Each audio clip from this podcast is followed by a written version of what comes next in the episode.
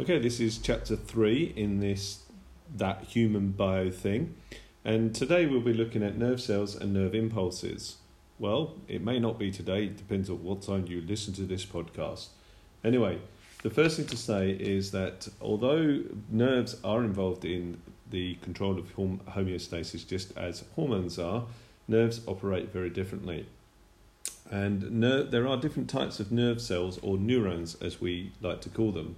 And it's important to understand the difference in structure as well as in uh, function. And so they have a structural name and a functional name. So what you'll find is that the structural name for one type of hormone will be the multipolar neuron. What that means is it has one axon and multiple dendrites extending from the cell body. A multipolar neuron will also have a functional name, and multipolar neurons will include motor or effector neurons, but they'll also include inter or connector or relay neurons depending on which websites you look at. You can use those names interchangeably if you wish. If you were asked to draw a generalized structure of a multipolar, multipolar neuron, I would recommend drawing the one that looks like a motor neuron. And if you were asked to name a multipolar neuron, or you know, name to say if you had a diagram of one and it said what is this structurally known as, the most common answer would be a motor neuron, even though it is acceptable to write inter or connector neuron, depending on what the question asks. The second type of neuron are bipolar neurons structurally. Bipolar neurons have one axon and one dendrite, and these neurons tend to be uh, found in, well, I would say that they're close to the brain. So you've got them in the eye, the ear, and the nose. And so you'll find that they're very short, these bipolar neurons. Uh, they don't come up very often in exam style questions. Most of the time, it will be a multipolar or a unipolar neuron, but they can come up, and so just for that reason, I have told you what they are. The final type is a sensor, is a unipolar neuron from a structural perspective. This has just one extension, an axon, and the cell body is found to one side of the axon. Most, not all, but most sensory neurons are, uh, that carry messages to the spinal cord are of this type. So then we move on to the functional types. Sensory neurons detect or pick up. So if you think about it, sensory means to you you have a sense for something. You you sense it in uh, in terms of, for example, you hear it or you uh, notice it or you detect it. So you detect a change in the environment, which is picked up by receptor cells that pass information onto a sensory or afferent neuron. Now, if you think that afferent is the first letter of the alphabet, then you know these are the neurons that detect and carry messages from receptors into the sense organs or in the skin to the central nervous system. And the central nervous system is made up of the brain and the spinal cord. A motor or effector neuron does something. It can carries out a function. So it's doing something. It's motoring. E is also after A in the alphabet. So effector means to go, carry away from the central nervous system. It carries thing, messages from the central nervous system to muscles and glands, and or glands, I should say. Uh, this can be a little bit tricky because you need again to read the question carefully in an exam. Sometimes the question will simply be that the, it's an effector that the message is transmitted to. But I have also seen questions, for example, in the 2018 paper, where the answer was actually the uh, effector wasn't it wasn't an effector; it was actually skeletal muscle. Now you just need to read the question carefully to see if the motor neuron is travelling to a gland and therefore secreting, for example, an enzyme or um, such as or a solution such as saliva or in the stomach a solution such as hydrochloric acid, or whether it's actually uh, traveling in as it is in most cases to skeletal muscles and therefore is going to cause a contraction which is the response of the effector. The, the muscle shortens or contracts in response uh, to a stimulus in between the sensory and motor neurons, functionally, I've already mentioned you've got an inter, which means between, or a connector or relay neuron. Those terms, as I said, can be used interchangeably, and, this, and that's the functional types of neurons. Now we need to understand the generalized structure of a neuron. The neuron is made up of these dendrites. These are like branches of a tree. The dendrites are there to pick up stimuli from either other neurons or from receptor cells. And these dendrites are, are branched, and that's their purpose to pick up its signals. And so they carry messages into the cell body, which is where you'll find the nucleus. And uh, all like all cells, uh, you will find animal cells anyway. You'll find it has a nucleus, a cytoplasm, and a cell membrane. Now, one section of the cell membrane is elongated, and we call that the axon. The elongated part of the membrane allows messages to be transmitted over long distances. At the end of the neuron, you will find the axon terminal. Now, the axon terminal or presynaptic knob is where usually you'll find that a hormone is released, and that hormone, sorry, not a hormone, that's wrong. The what you'll find released is a neuro, which means nerve transmitter. It's a chemical. My apologies. And the purpose of that chemical is to for it to be released out the uh, the end of the neuron, and we'll talk about that when we talk about synapses. There are some what we call ion gated neurons, where neurons are attached to each other and they have ion gates between them. Therefore, electrical signal carry is continued and conducted along one neuron to the next neuron. But in most cases, there is a small gap known as the synapse. Many neurons are covered in a fatty tissue or lipid tissue known as myelin sheath. This myelin sheath is produced by cells, and those cells are known as Schwann cells, named after the person who discovered them.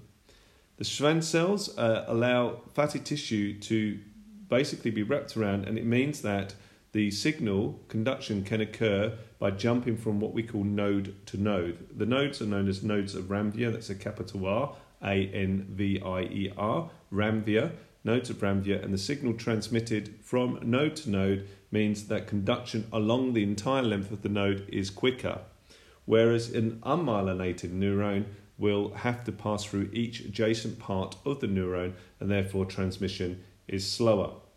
If you suffer from multiple sclerosis, that means that you have damage to the lipid part of the membrane, in other words, to the uh, myelin sheath, and therefore this will disrupt the flow of nervous conduction along the neuron, and therefore it will slow down transmission.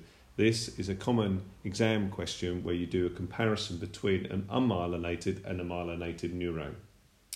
So, how does conduction occur? Well, conduction occurs through an action potential. And action potentials are an all or nothing response.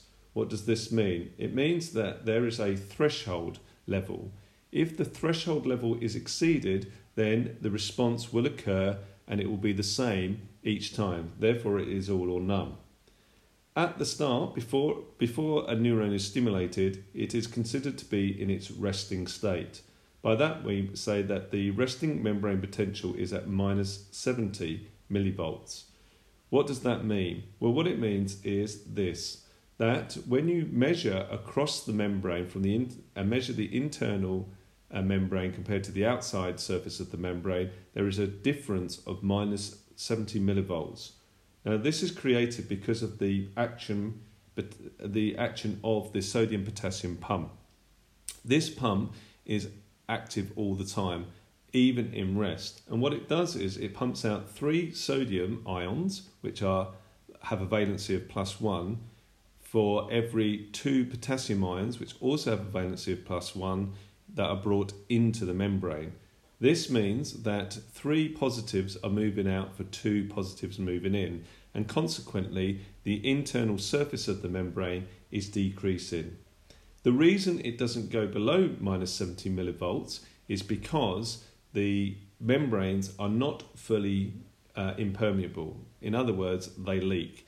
And as a result of that, uh, there, there is a point reached where it doesn't matter how much sodium ions are pumped out, they will start to leak back into the membrane. It doesn't matter how many potassium ions are carried in, they will leak out of the membrane. And this maintains the resting potential, membrane potential, at minus 70 millivolts. Now, if the membrane is stimulated, there will be an increased permeability to sodium ions. What does that mean?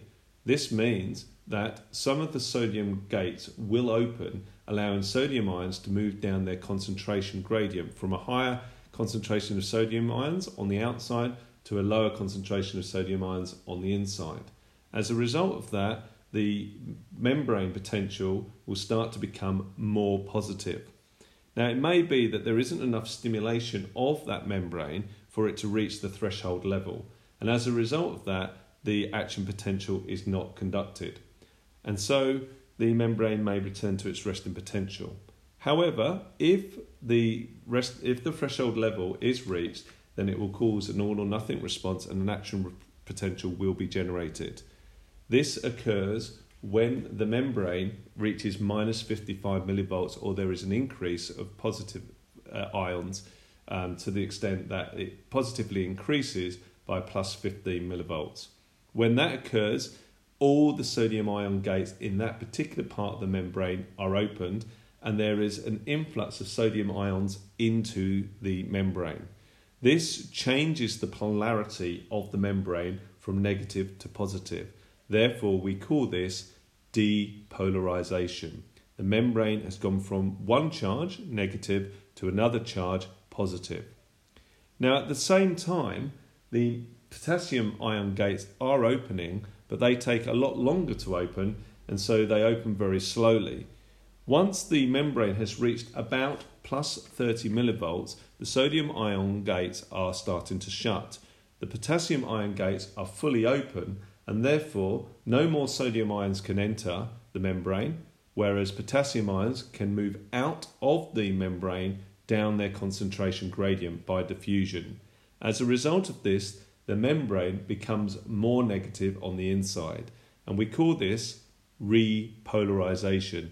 It is returning to its original starting uh, ion concentration, i.e., negative 70 millivolts. The potassium ions continue to influx into the cell, but eventually the potassium ion gates shut as well. Now, as the sodium potassium pump is active at this point, there is a slight increase to minus 75 millivolts before the membrane returns to its resting potential. Throughout the time that the action potential is taking place, excuse me, both in the depolarization and the repolarization stage, no further stimulation can occur of that part of the membrane. As a result of that, we call this the refractory period. It is a period of time where no further action potential can occur. This ensures that conduction down the neuron occurs in one direction only. In other words, it moves from the cell body down the length of the axon to the axon terminals, and therefore conduction occurs in one direction only. Now, what causes the stimulation at the next point in the membrane? Well, the change in charge in one part of the membrane causes the stimulation of a, the membrane at the next section. And as a result of that, stimulation or conduction occurs along the length of the neuron. Of course, if there is myelin sheath, this, may, this can't occur at the next stage or the next adjacent part of the membrane because it's covered in lipid. Therefore, the signal or the transmission or conduction to be, or propagation, if you even want to use that term, jumps from node to node by what we call saltatory conduction. That is the action potential. Once the signal reaches the end of the membrane, it needs to move across a gap. This gap is known as the synapse. How does this occur? Well, what occurs is that calcium ions are stimulated to enter the postsynaptic, sorry, presynaptic knob or axon terminal because of the stimulation of the nerve membrane. Uh, sorry, of the membrane. And as a result of that, calcium ions enter the neuron at the presynaptic point.